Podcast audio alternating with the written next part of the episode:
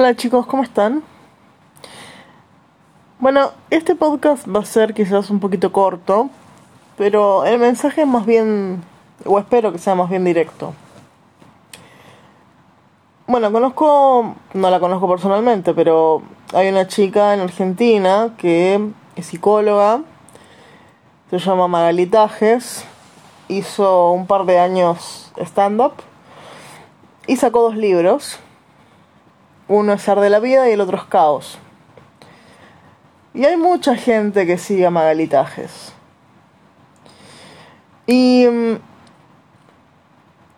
ella tiene un Telegram donde la gente puede ver solamente los mensajes que ella manda, no lo puede responder. Y hoy se abrió el chat para que las personas pudieran hablar. Y me di cuenta de algo hay mucha gente que espera la aprobación de una persona que se cree, o en el inconsciente colectivo se cree más capacitada que uno y necesita la aprobación de esa persona para hacer algo. Muchos ponían, por ejemplo, eh, necesitaba dejar mi trabajo y lo hice gracias a vos dejé a mi novio por tu libro.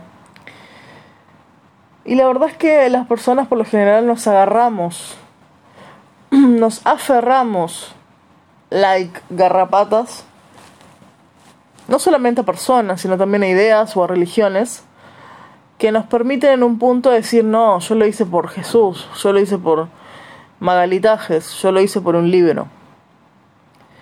Pero en realidad lo que hay de fondo es que hay mucha gente que necesita un motor, un, em, algo que lo impulse para hacer las cosas que realmente quieren hacer.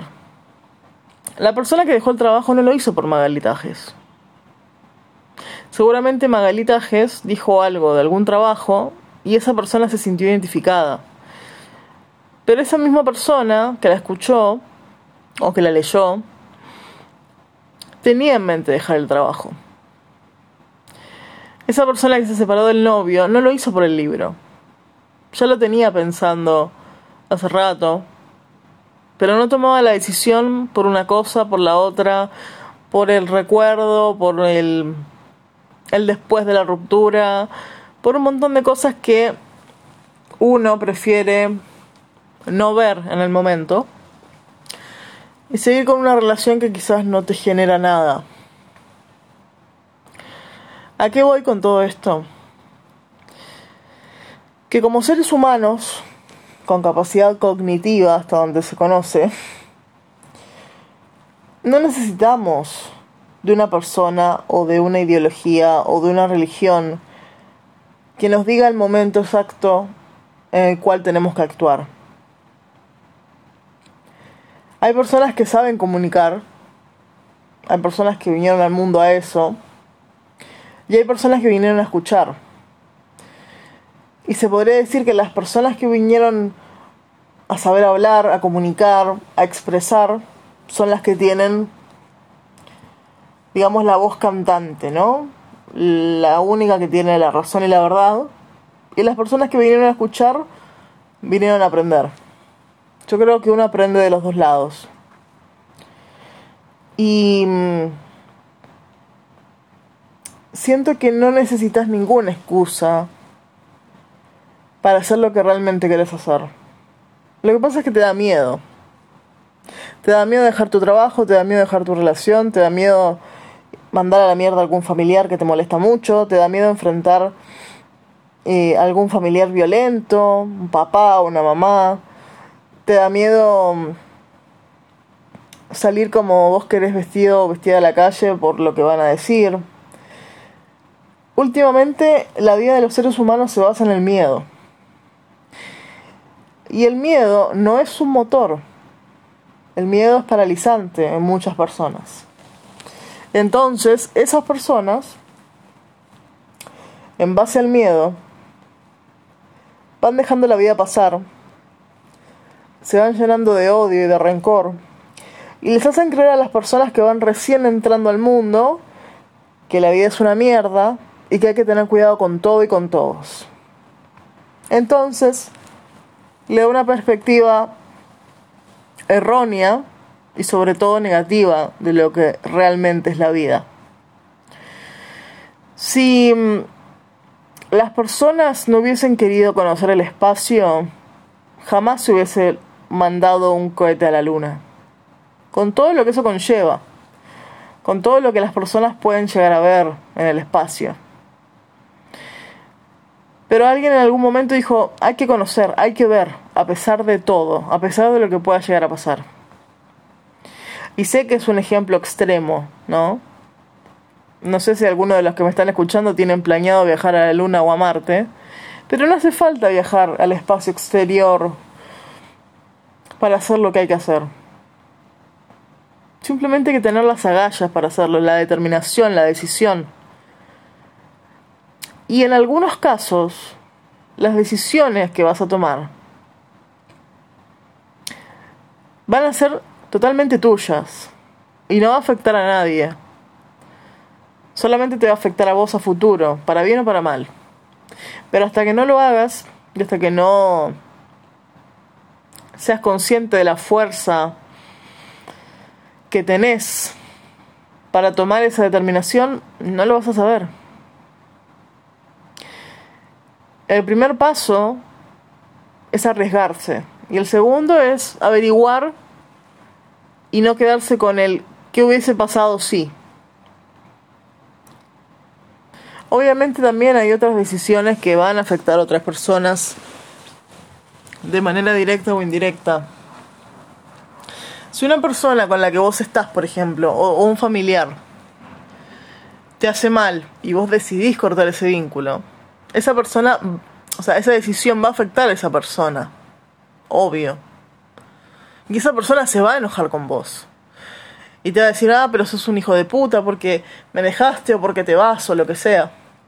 Pero esa persona, teniéndote al lado 24/7, solamente tenía un beneficio. Y cuando vos cortaste ese beneficio, es cuando se descubre verdaderamente quién es la persona. Siento que la vida es tan corta que no arriesgarse a tomar decisiones, sobre todo las decisiones que uno realmente quiere hacer, es como que no estuvieses viviendo. Es como que fueras al cine, compres los pochoclos y no entres a ver la película y que te la cuenten después. Las personas que te la cuenten van a tener 10 versiones diferentes. Pero vos por alguna cosa u otra no entraste a ver la película. Algo así se siente vivir sin arriesgarse. Por ejemplo, las personas que son millonarias. Un ejemplo bien, bien materialista. Las personas que son millonarias antes de ser millonarias, eran personas como vos y como yo. Pero un día se determinaron a ser millonarias. Y lo son.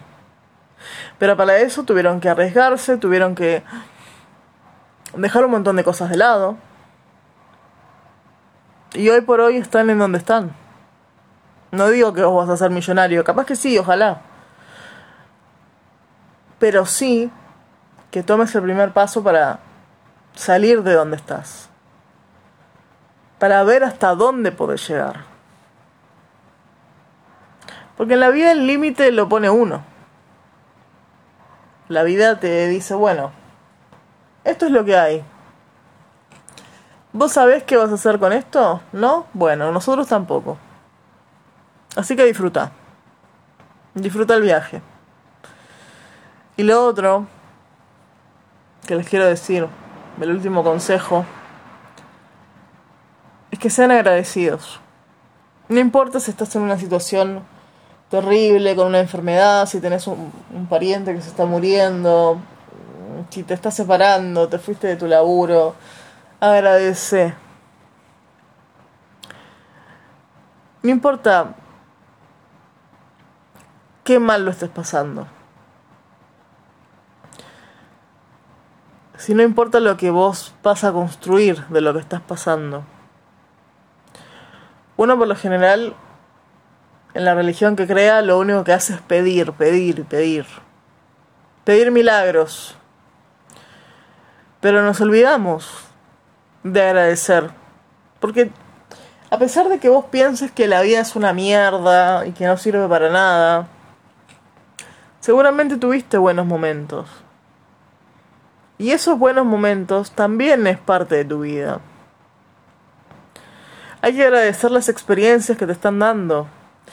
El dolor en el cuerpo físico, el dolor mental, hay que agradecer las enfermedades, hay que agradecer las malas rachas económicas, hay que agradecer los malos trabajos, los malos novios. Hay que agradecer. Y vos me vas decir, Florencia, eso es imposible, yo no voy a agradecer eso. Bueno, es que si no lo agradeces,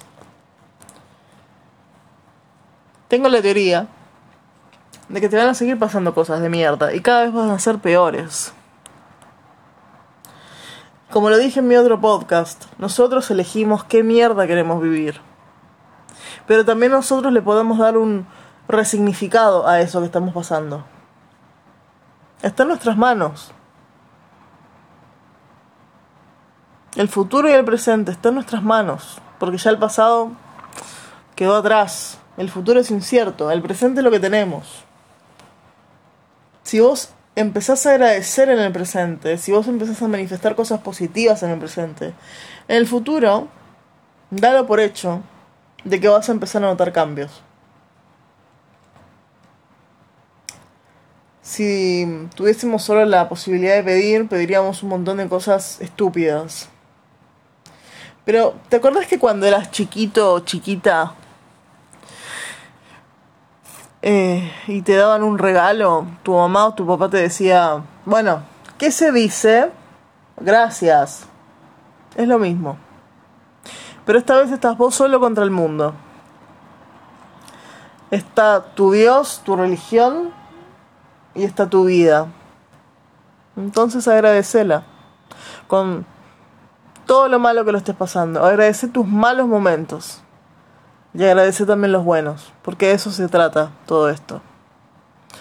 De poder sacar de toda oscuridad, aunque sea un mínimo punto blanco, que digas, bueno, vale la pena estar vivo por lo menos. Al menos hoy. Mañana veremos. Chao chicos.